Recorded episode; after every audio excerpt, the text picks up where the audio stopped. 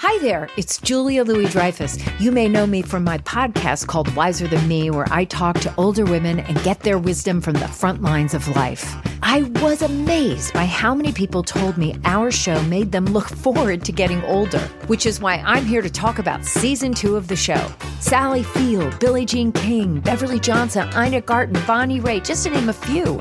All hail old women. Wiser Than Me season two is out now from Lemonada Media.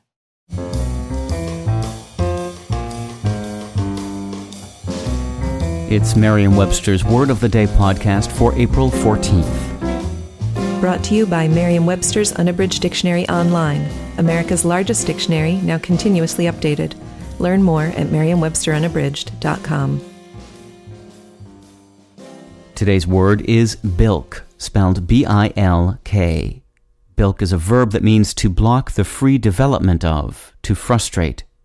It can also mean to cheat out of something valuable, to defraud, or to evade payment of or to. Bilk also means to slip away from. Here's the word used in a sentence from the Orange County Register by Sean Emery. Two women were convicted Thursday of taking part in a scheme in which unnecessary medical procedures were carried out in order to bilk insurance companies out of more than $50 million. Initially, bilking wasn't considered cheating, just good strategy for cribbage players. Language historians aren't sure where bilk originated, but they have noticed that its earliest uses occur in contexts referring to cribbage. Part of the scoring in cribbage involves each player adding cards from his or her hand to a pile of discards called the crib. At the end of a hand, the dealer gets any points in the crib.